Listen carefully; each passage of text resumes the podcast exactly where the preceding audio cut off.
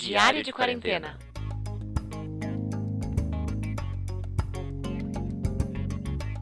O meu doutorado é sobre influencers digitais, especialmente youtubers, né? E era uma coisa que as pessoas olhavam, tipo, tanta relevância isso que você está estudando?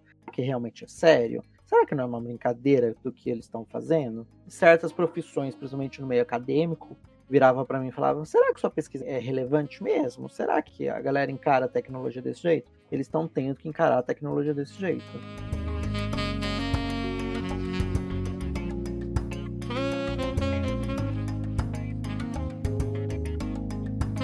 Olá, pessoal, sejam bem-vindos a mais um episódio do nosso diário de quarentena aqui no Novamente. Hoje é uma edição especial, a gente está aqui com o Ti, o Tiago Falcão, meu amigo, nosso amigo. É, a gente já se conhece de, de longa data, de alguns anos. A gente está até trabalhando juntos atualmente, então estou muito, muito, muito feliz de ter você aqui comigo, nosso amigo querido Ti. Mais que amigo, eu diria, né? Essa tatuagem não nega. Exatamente, a minha pecinha que faltava da vida. Já dividiram quarto. Eu não dividi, mas eu tava lá um monte de parte do meu tempo também, na República. Prazer em ter você aqui com a gente, Ti. Seja bem-vindo. Se quiser, se apresenta um pouquinho para todo mundo. Olá, eu que agradeço o convite. Como já mencionado, uma longa história que começou eu e a Lucy e não, não parecia que ia dar tão certo, porque num primeiro momento nós não nos gostamos, mas depois eu entro nisso. É, sou Thiago Falcão, é, doutorando em Ciências Sociais, fiz antropologia no mestrado e me formei em Ciências Sociais. Foi aonde eu conheci a Lucy. Atualmente, além do doutorado, eu trabalho com mapeamento de tendências para tentar entender como está a nossa sociedade e uma transcrição, revisão, a BNT por fora. Basicamente é isso. E só um adendo, o Ti é uma das mentes mais brilhantes que eu conheço do universo acadêmico, tanto na parte de ciências sociais quanto na parte de antropologia especificamente. Então, um do, uma das pessoas mais dedicadas ao, aos estudos que eu conheço. Bom, e para a gente começar nosso papo, Ti, eu queria te perguntar, bem começando do começo mesmo, que quando que foi que você começou a ouvir sobre coronavírus, Covid? É, foi no ano passado? Foi esse ano? E o que, que você pensou mesmo? É, a data eu não vou saber precisar, mas foi um pouco antes de começar a grande mídia brasileira a noticiar. Tem um perfil que eu sigo no Twitter que chama EFSO, EFSO, que é de um antropólogo da saúde, e aí, quando saiu a primeira notícia de uma gripe que não, não tinha. Não sabiam muita coisa na, na China, ele já ligou o alerta, percebendo que, o, que as coisas em Wuhan não iam caminhar muito bem. Ele falou: e se isso se espalhar pelo resto do, do mundo, não vai ser uma coisa muito boa. E aí, ele, num misto de paranoia, um misto de previsão, né, começou a, a bastante por conta disso e a gente acompanhando. Mas aí mais por volta do carnaval, se eu não me engano. Pouco antes do carnaval, as notícias começaram a se intensificar, né? Europa fechando,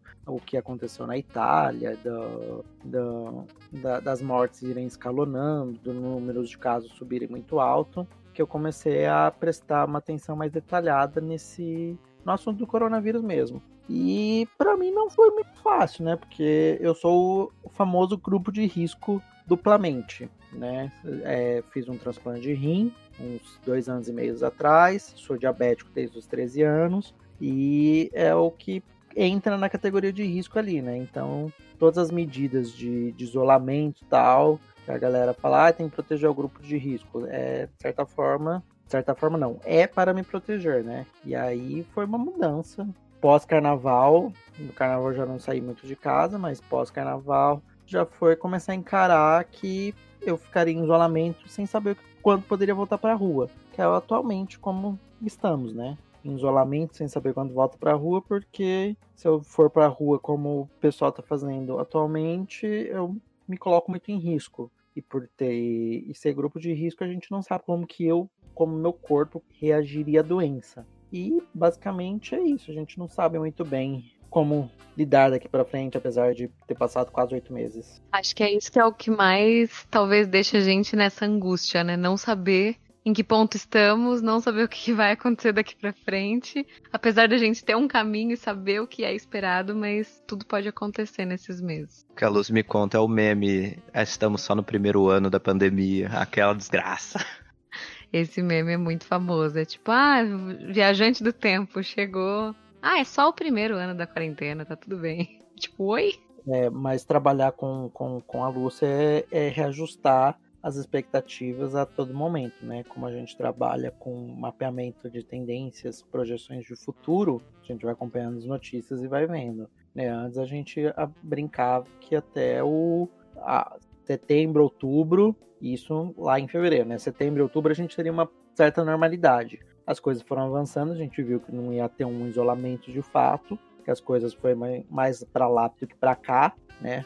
abaixo de 70% de isolamento, não teve um isolamento de fato. E a gente foi reajustando a expectativa, né? Tipo, ah, a gente só vai ter uma normalidade ano que vem. Agora a gente já acredita que vai ter uma normalidade depois da vacina. E agora, com, com as atuais notícias que o, o povo anti-vacina não vai tomar vacina, etc e tal, a gente não sabe nem se vai ter normalidade depois disso, né? É um, um reajuste de expectativa constante. E acho que por conta do, do mestrado e doutorado, que você entra com uma ideia totalmente A e termina com uma, uma ideia totalmente Z. Né? Tipo, você passa pelo alfabeto inteiro porque surgem empecilhos na, na pesquisa. Você quer fazer uma comparação, mas aí não consegue autorização de uma instituição, por exemplo, quer fazer uma pesquisa mais bacana, só que aí esbarra em burocracia estatal, esbarra em burocracia de empresa, ou esbarra em dados sigilosos que não podem ser divulgados, questões éticas, e você vai se adaptando, né? E atualmente um pouco é o mestrado sendo levado 24 horas por dia na, na pandemia, né? Essa lógica de, ah, vou ver o que, que eu tenho no momento e vou me adaptando, vou vendo o que, que eu posso fazer e o que, que eu não posso fazer, né? E ajustando prazos, né? Porque no mestrado, pelo menos, você tem dois anos, acabou dois anos, tem que apresentar alguma coisa. Agora, nessa pandemia, não sabemos quando vai quando o nosso apresentar alguma coisa que é o sair na rua, a gente vai ter isso, né? Mas a gente vai ajustando, vai encarando a vida. Você sentiu essa mudança, Ti? Porque a gente teve algumas pessoas aqui no conversando com a gente que falaram que até aproveitaram esse momento de quarentena e de isolamento para escrever, para se dedicar à tese ou à dissertação, enfim, para de fato produzir e, e, e escrever e andar com as pesquisas. Você sentiu essa, esse boom de produtividade em algum momento?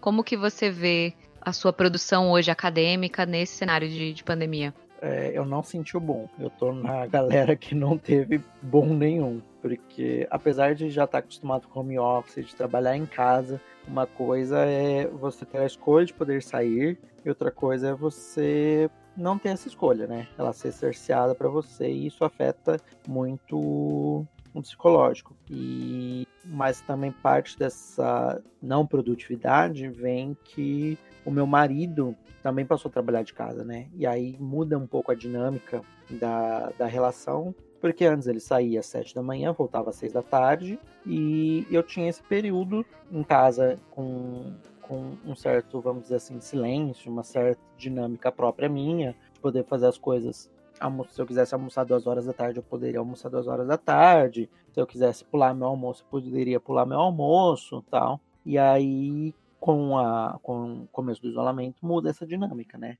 Tem uma outra pessoa aqui nesse horarinho que eu costumava fazer as coisas do meu jeito e eu tenho que me adaptar, porque ele gosta de almoçar mais cedo, já tá meio-dia, já tá com fome. Aí já pergunta, ah, o que, que eu preciso comer? Ah, o que, que a gente vai comer? Porque as duas eu tenho reunião, etc. E aí muda um pouco a, a dinâmica. Para mim não teve muita diferença na minha produtividade. Até teve um mês aí que não teve produtividade. Por, por, por essa questão de não saber o que vai ser do futuro, o que vai ser agora. Eu sou grupo de risco, querendo ou não, psicológico mexe muito com a escrita.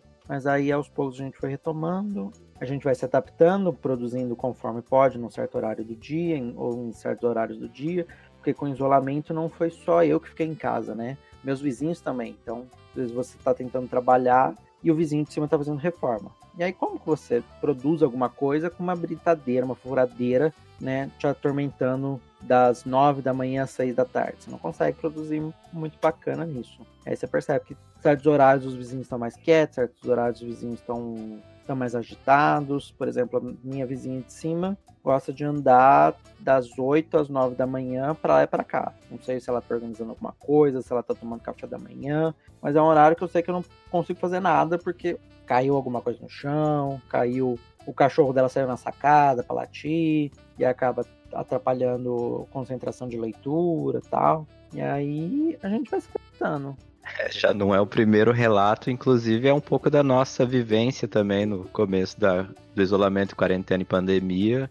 É, conviver com os vizinhos, né? De cima, furadeira, reforma, até entender toda essa rotina é complicado se reajustar nessa nova forma. Mas para continuar um pouco dentro desse assunto, Ti, você pode falar um pouco pra gente como era uma quarta-feira normal antes, tipo janeiro, e como tá sendo agora, e o que você acha que vai ser depois? Sim, vamos ver, quarta-feira normal em casa, né? É, acordava por volta de umas sete e meia, oito, colocava o café para fazer, ligava o computador, olhava o Twitter para ver a, a, a, as pautas que estavam começando a surgir no dia, né? começar pro, pro, pegava algum texto para ler até mais ou menos meio dia, tentava escrever alguma, alguns poucos parágrafos, e sentia fome, parar para fazer um lanche, para fazer um almoço, é, voltava para frente do, da tela do computador, escrevia mais um pouco, isso até umas quatro da tarde, que aí a gente faz aquela pausinha específica para o café,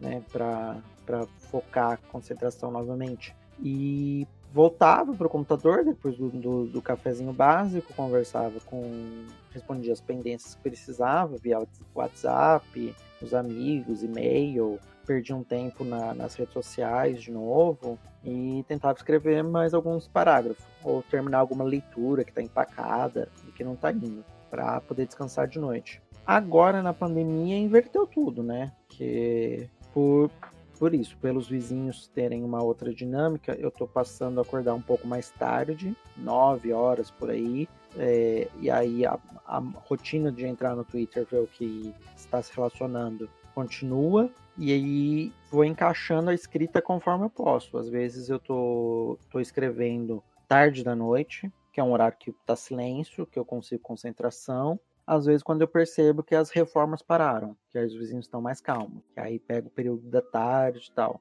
Mas se antes eu tinha, sei lá, umas 6 a 8 horas de produtividade num dia, agora eu devo estar tá com umas 5, 6 horas de produtividade num dia. Mudou, mudou bastante. Quanto a depois, depois eu não sei o que vai ser, porque a vantagem de, da vida acadêmica no estágio que eu encontro é que eu consigo fazer muitas coisas online, né? E antes havia um certo receio da academia de fazer muitas coisas online. Por exemplo, congressos, palestras, conferências precisavam ser todo presencial. Reuniões de grupos de trabalho precisavam ser presenciais. Agora, com a pandemia, passou tudo para online. Palestra está online, reuniões de grupos de trabalho estão online, conferências estão online, congressos estão online. E aí você consegue acompanhar tudo sem precisar esse deslocamento. No pós-pandemia, por eu ser grupo de risco, eu imagino que vai funcionar um meio a meio. Pessoas que podem, querem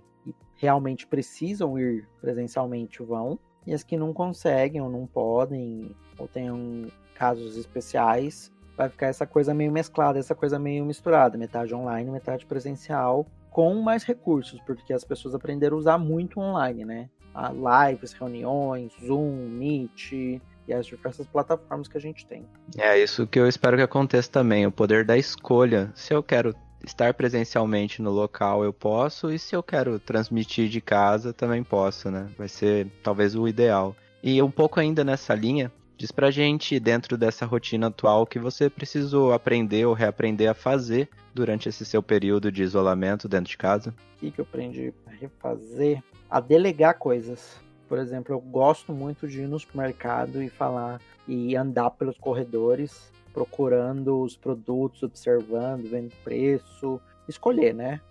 Aquela coisa. Agora nem tanto, né? É olhar para casa, ver o que está faltando fazer uma listinha e, e desejar, vai com fé, confia em você, compre lá, né? Porque é isso, a, a, a minha maneira de, de, pensar é estar no supermercado, andando pelos corredores, que aí eu vou lembrar, ah, falta papel toalha, ah, acabou o orégano, né? Bater o olho no produto e falar, faltou tal coisa. Agora não, eu tive que mudar um pouco a minha dinâmica, anotar no celular quando tá acabando tal coisa para deixar registrado, já que eu não posso mais ir tanto no supermercado assim, né? Não é recomendável na minha atual situação. E teve alguma coisa, Ti, que você mais. Bom, entre tantas que eu acho que devem ter acontecido, alguma coisa que você mais odiou de estar tá nesse momento, de ter passado, de estar tá fazendo, e em contrapartida, alguma coisa que você mais gostou e que a, talvez esse momento em isolamento te proporcionou fazer ou te proporcionou experienciar. O que eu mais odiei, o que eu mais gostei,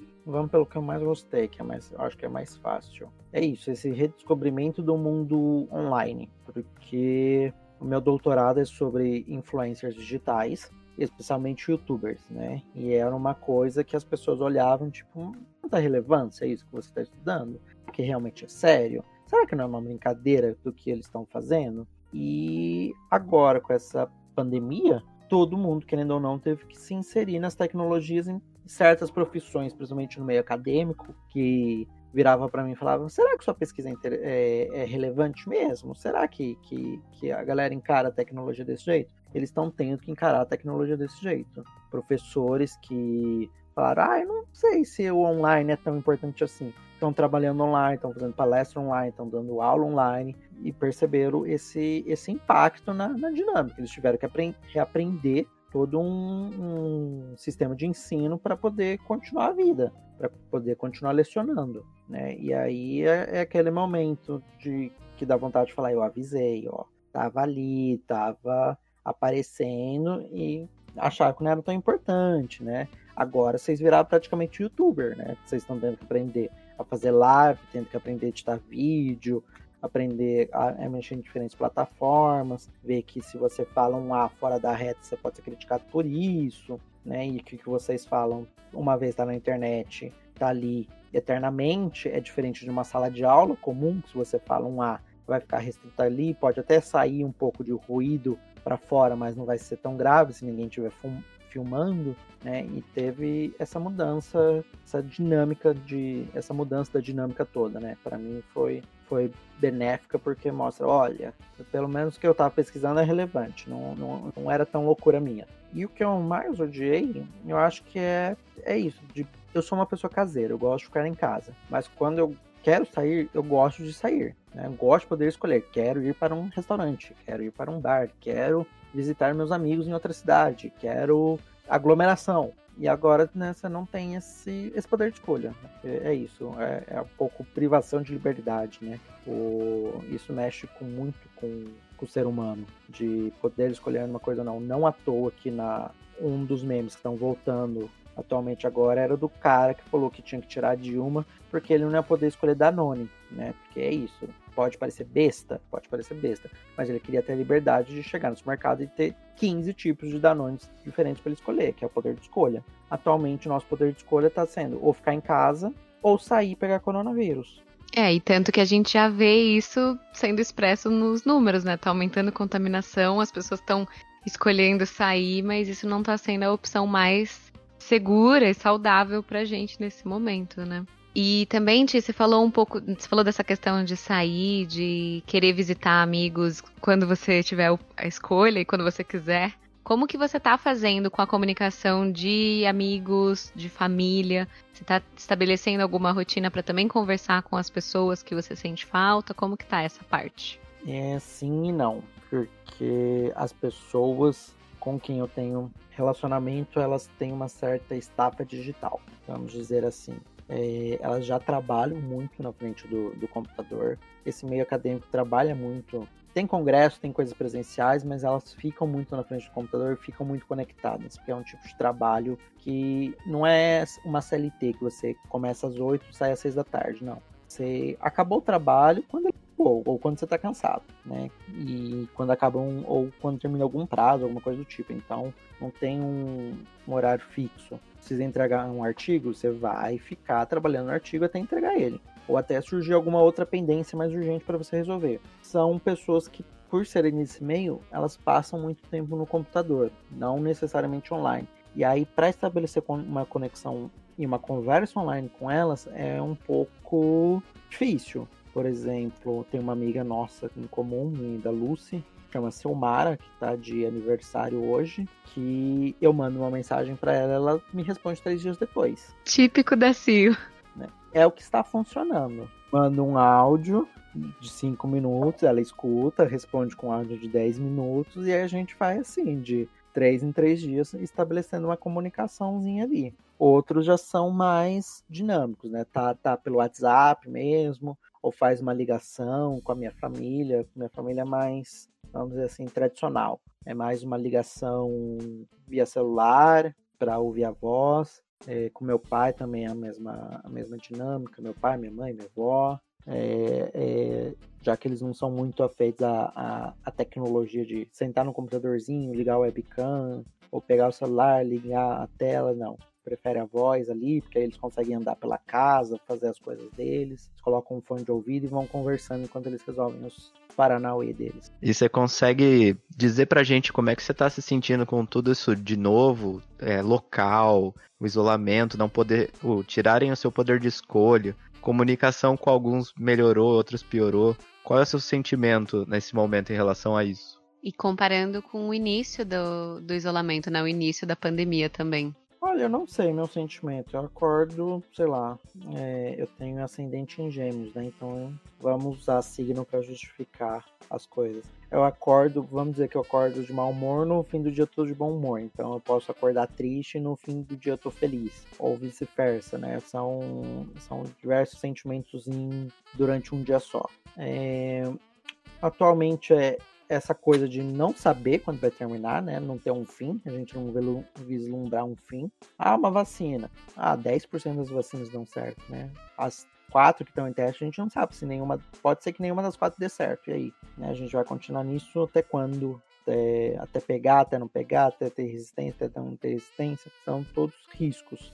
Não tem muita diferença, porque antes eu, eu ficava bastante em casa, né? Eu gosto muito de ficar em casa, e eu meus doguinhos, né? meus dois salsichinhos. E, é, e agora, depois, hum, continua um pouco o mesmo ritmo, mas é, é isso, mudam algumas dinâmicas, a, melhor, a comunicação melhora muito, né? Porque você precisa é, saber se expressar melhor com as pessoas, via texto, via áudio, via alguma coisa, porque você não está presente ali para porque a gente sabe que gesto é importante, que fala é importante. E agora, nesse momento, não dá, às vezes, para usar o gestual, não dá, às vezes, para mandar um áudio, você precisa mandar um, uma mensagem de texto via WhatsApp. Então, você precisa treinar sua, sua comunicação, né? Às vezes, sei lá, você manda um oi, ponto final, a pessoa acha que você tá brava com ela. Ah, ele me mandou um ponto final, o que será que significa? Por que será que eu fiz? Tal, não, às vezes é só a pessoa deu um duplo, um duplo espaço ali e surgiu aquele ponto final, sabe? Não tá não precisa surgir com essas paranoias de,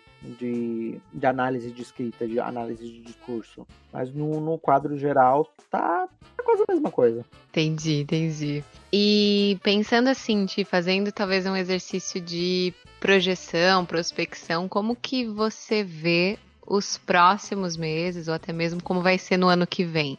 Você acha que a gente chegou num ponto de não retorno, que as coisas não vão voltar para como elas eram antes, a gente tá vendo coisas novas daqui para frente, ou você já tá, sei lá, pensando para um outro caminho, acha que não, as coisas vão voltar e as pessoas vão voltar como elas eram antes? E aí depende. Algumas pessoas vão tentar voltar ao que era antes, que é o que está acontecendo, as pessoas indo para praia, as pessoas saindo para se divertir, tal, mas vai ter uma pequena mudança aí de, de comportamento. Por exemplo, eu acredito que álcool em gel vai ser um produto mais constante. A pessoa começou a ficar resfriada, ela vai começar a observar melhor os sinais. Para algumas populações que correm mais risco, a máscara vai ser a melhor amiga delas. Nós vamos continuar usando máscara para cima e para baixo. Por exemplo, a... na Unicam, eu frequento muito a Unicam para fazer acompanhamento por conta do transplante.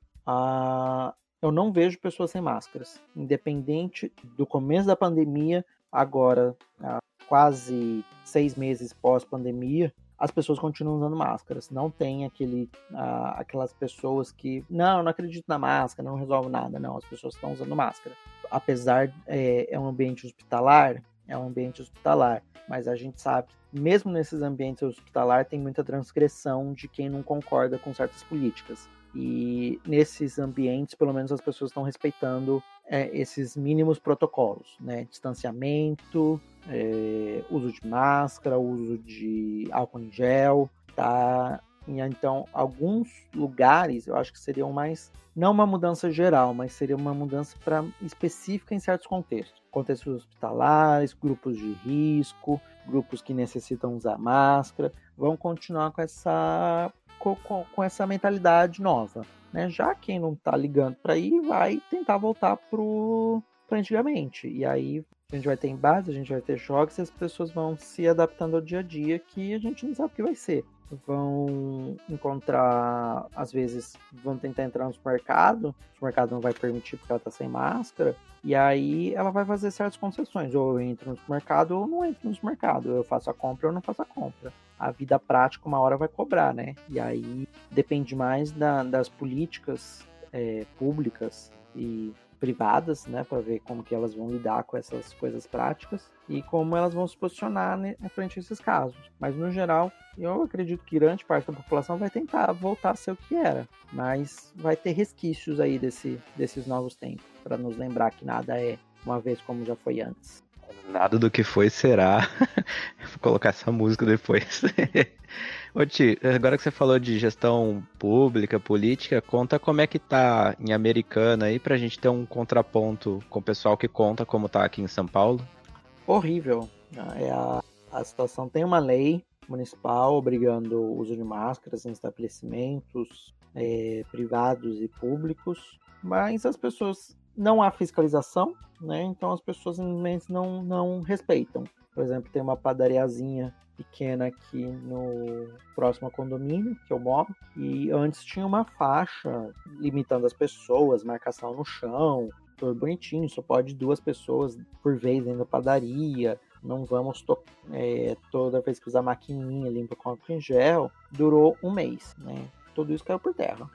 tirar a faixa do chão, tirar as marcações. Às vezes tem mais de duas pessoas dentro da, da padaria terminou de usar a maquininha com já passa para o próximo cliente, assim, é a própria festa do Covid dentro da padaria. É, aí você vê, a, e aí também há uma falta de, não de, de educação no sentido de ser estúpido, mas uma falta de treinamento de, por parte dos funcionários que você vê, funcionário sem máscara, o funcionário com máscara no queixo, funcionário com, com máscara pendurada, né, e tem muito o que fazer, porque nesse quesito só com fiscalização. Não está tendo fiscalização, então as pessoas não vão sentir que há uma certa cobrança, não há uma certa coesão social, né? Para ajudar a combater a, a pandemia. É, infelizmente, nada de bom então do que a gente já não vem comentando o que eu vejo e passo por aqui quando eu preciso também sair de casa para fazer compra. O pessoal ainda tá negligenciando muito o uso da máscara. Mas vamos falar de coisa boa agora. Diz pra gente aí como é que você tá passando por esse momento, as coisas que estão te ajudando a superar, como vídeos, músicas, livros, os doguinhos, né? Coisas legais aí que você faz e te anima no dia. Ah, eu admito que eu sou aquele meme da Anitta. Fui completamente inútil para o meu país. É como eu, eu, estou aproveitando meu tempo de, de ócio. É, tem os doguinhos, tem meu marido, é, e aí vira e mexe uma série na Netflix boba né? Tem, a, coloquei esse, esse, caráter da série ser boba, porque que a, a, imagino que a Lucy tem um pouco disso, mas por sermos cientistas sociais, a gente não desliga. A gente está em, em análise todo o tempo. Assiste The Handmaid's Tale. É uma série pesada pra caralho. Você tá analisando ali a dominação da religião, a dominação da mulher, como o, um mundo patriarcal estruturado. Aí você pega uma outra série é, Big Little Lies, por exemplo, teve a segunda temporada faz uns dois anos, um ano. É, violência doméstica, a, como apesar das mulheres serem uma classe alta, sofrem diversos preconceitos, né? E aí você pega alguma outra série também, a mesma coisa, você não desliga. Aí atualmente eu tô pegando coisa boba, sabe? Aquela Key and Lock do, do, da Netflix, ou Killing Eve, que é sobre uma psicopata que tem na, no Globoplay. É tipo coisa besta que eu não preciso pensar, não tem nenhuma análise, não vai dar nenhum gatilho de ah, isso é muito interessante, isso é uma análise. Eu tentei fazer isso esse ano com Big Brother e não deu, né? Porque o Big Brother trouxe o tema de feminismo e racismo para discussão. Aí você fala, não, vou assistir uma coisa besta. Se vira e mexe, surge alguma coisa. Estavam falando da Fazenda. Tenho problemas com, com financiar o canal que a Fazenda passa, né? Mas ah, seria uma coisa besta. Aí eu tava vendo hoje, já estão pedindo a expulsão de um participante por ele ser escroto. Eu falei, não, vou me afastar dessa, dessa treta que eu quero descansar, quero ter ficar só coisas boas, só só desapego. Quem disse que Big Brother ia ficar tão político e tão polêmico pra gente analisar e ter vários desdobramentos, né, Ti? Enquanto você tava falando, você trouxe Handmaid's Tale, aí eu pensei em Big Little Lies, você trouxe, e eu complemento uma terceira, caso você queira assistir, que é muito boa. Você vai ficar pensando, mas é uma pensando menos que essa, te garanto. Que é a do Little Fires Everywhere. Ela, ela também é muito boa. Daquelas que a gente fica analisando o tempo inteiro e pega cada fala, cada discurso. Mas foi uma que eu, que eu consegui fluir bem, assim. Não fiquei fritando, fervilhando tanta cabeça de pensamentos depois. Vou colocar na listinha pra, pra assistir. Boa.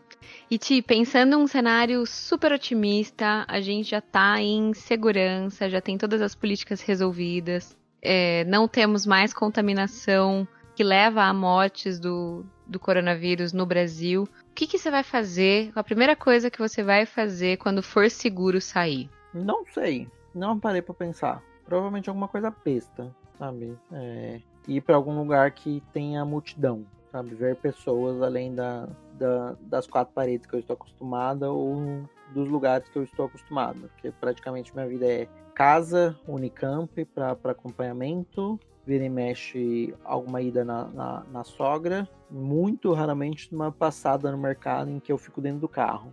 Sei lá, dar uma volta despreocupada no shopping. É, também tô, tô nessa de pequenas coisas pra gente fazer e voltar ver sol, rolar na grama e nadar no mar. Nossa, são coisas que estão me fazendo falta por aqui também. E claro, receber pessoas em casa, poder estar tá junto dos amigos. Mas Ti, também queria pra gente já ir encerrando aqui o nosso papo. Como você já deu o spoiler lá atrás, conta pra gente a história de a sua versão, né, da história de como a gente se conheceu. É, a Unicamp ela tem um sistema de chamadas, né? Primeira chamada, segunda chamada, terceira chamada das pessoas que passaram no vestibular. E aí são períodos de inscrição diferentes, né? Primeira chamada se inscreve, aí vê as vagas que sobraram, chama a galera, dois, três dias depois chama a galera da segunda chamada, eles se inscrevem, cinco dias depois chama a terceira, e assim vai. Tanto que tem um amigo nosso que entrou na oitava chamada, quando, sei lá, já tinha passado um mês de curso. E aconteceu de. A Lucy foi primeira, eu acho que eu fui terceira alguma coisa do tipo, porque ciências sociais não era a minha opção inicial. Eu queria mediologia e acabei caindo de paraquedas num curso que eu não sabia o que eu queria fazer da vida. E a gente fala, ah, vamos, né? Entrei em ciências sociais e a Lucy já tinha convivido acho que uma semana com, com o pessoal e ela teve uns problemas por causa da apendicite. E aí ela foi operada da apendicite e ficou afastada né? No, e aí eu entrei e todo mundo, ah, é a Lucy, a Lucy. Ah, porque você vai se dar muito bem com a Lucy, você vai se dar muito bem com a Lucy. Eu, tipo, mano, o que, que tanto fala dessa menina? Tipo, a menina tá faltando a rodo, ninguém sabe o que, que tá acontecendo com ela. E tá todo mundo aí, a Lucy, a Lucy, a Lucy. Só, só uma pausa. Agora faz a versão proibidão do que você realmente falou. Ai, Thiago, a Lúcia vai se dar bem, você tá bem. Quem que é essa menina? Quem que é essa vadia? Quem que é essa menina? Quem que é essa tá louca, né? Por que, por que, o povo paga tanto pau pra ela? Uma semana, quem que você conhece direito com uma semana de faculdade? É... E aí foi isso, tipo, passou a Lucy, tal, tal, tal. Acho que aí passou umas duas semanas, a Lucy voltou pra, pra universidade. E aí, eu não sei o que aconteceu, também não... Foi uma semana que eu ia assistir a aula, voltar para casa, não sei que aconteceu também da das pessoas virarem para Lúcia e falarem, ah, porque você vai gostar muito do Thiago, vai bater muito, nananana. É, e a, aí também aconteceu o oposto. Quem que é esse Thiago? Por que, que eu vou gostar dele, etc e tal. E aí, no fim, aconteceu da gente se esbarrar, conversar, dar certo, bater o santo, sei lá como a gente nomeia isso, né? E de não se gostar na, na, na primeira, segunda semana, a gente morou junto logo antes de completar seis meses de Unicamp. Foi morando até Lucy deixar em Barão Geraldo, deixar o feudo de Barão Geraldo em Campinas para voltar para São Paulo a trabalho, já que eu fiquei lá por conta do, dos estudos da, da academia. É, fizemos uma tatuagem juntos, né? uma pecinha de quebra-cabeça, porque motivo bonito que a gente fala, ah, porque peça de, de quebra-cabeça mostra que nós todos somos peças na, na um do outro, que no momento a gente se encaixa, no momento a gente não se encaixa. Mas meio que era, na verdade, vamos irritar nossos pais, a gente precisa fazer alguma coisa junto para lembrar esse momento. Super 2008. 2010. É, e é isso, né? moramos juntos, fizemos uma tatuagem juntos, apesar de estar afastados, sempre ficamos um presente na vida do outro e hoje a gente trabalha juntos. É isso aí. Fui também madrinha de casamento. Madrinha de casamento. As pressas, mas foi madrinha de casamento. Não, uma grande, uma grande honra. Então a gente sempre tá junto e agora tô tendo a felicidade de ter o Ti trabalhando num projeto que é o que eu mais amo do hoje do trabalho que a gente faz. E tamo junto sempre, né, Ti? Pro que der e vier. Só tenho a te agradecer de ter ficado esse tempo aqui com a gente, batido esse papo gostoso. Então, obrigada mesmo por todas as ideias, por todos os insights que você trouxe. É muito legal ouvir você falar sobre como está sendo esse momento e que fique de inspiração também para outras pessoas que estão ouvindo a gente aqui. Falar obrigado muito pela presença de você aqui hoje, por trazer todo o lado aí de americana e de isolamento e estar tá no grupo de risco e mostrar que é, quem precisa tem que ficar e quem não tá ficando deveria para não passar para todo mundo que é importante, né? Que não quer correr esse risco, não ser obrigado a isso. Eu que agradeço o convite, né, por estar participando desse projeto, por estar participando desse podcast, né, porque é um pouco de terapia, né? A gente vai racionalizando as coisas, vai entendendo conforme a gente fala né, e conforme a gente conversa. Esse momento é, é muito importante. Eu agradeço o convite para tudo e sempre que precisarem, estamos aí. Ótimo, obrigada mesmo, Ti. E para você que está ouvindo a gente, que gostou desse papo, quiser fazer um comentário, fazer uma sugestão, ou simplesmente trazer um, uma ideia nova pra gente com base no que a gente falou aqui, entra no site, entra no Anchor, manda uma mensagem, tá aqui no link da descrição e grava uma mensagem pra gente, uma mensagem pro Ti, que vai ser legal a gente ouvir de vocês. Beijo. Um beijo e até mais, pessoal. Valeu, galera.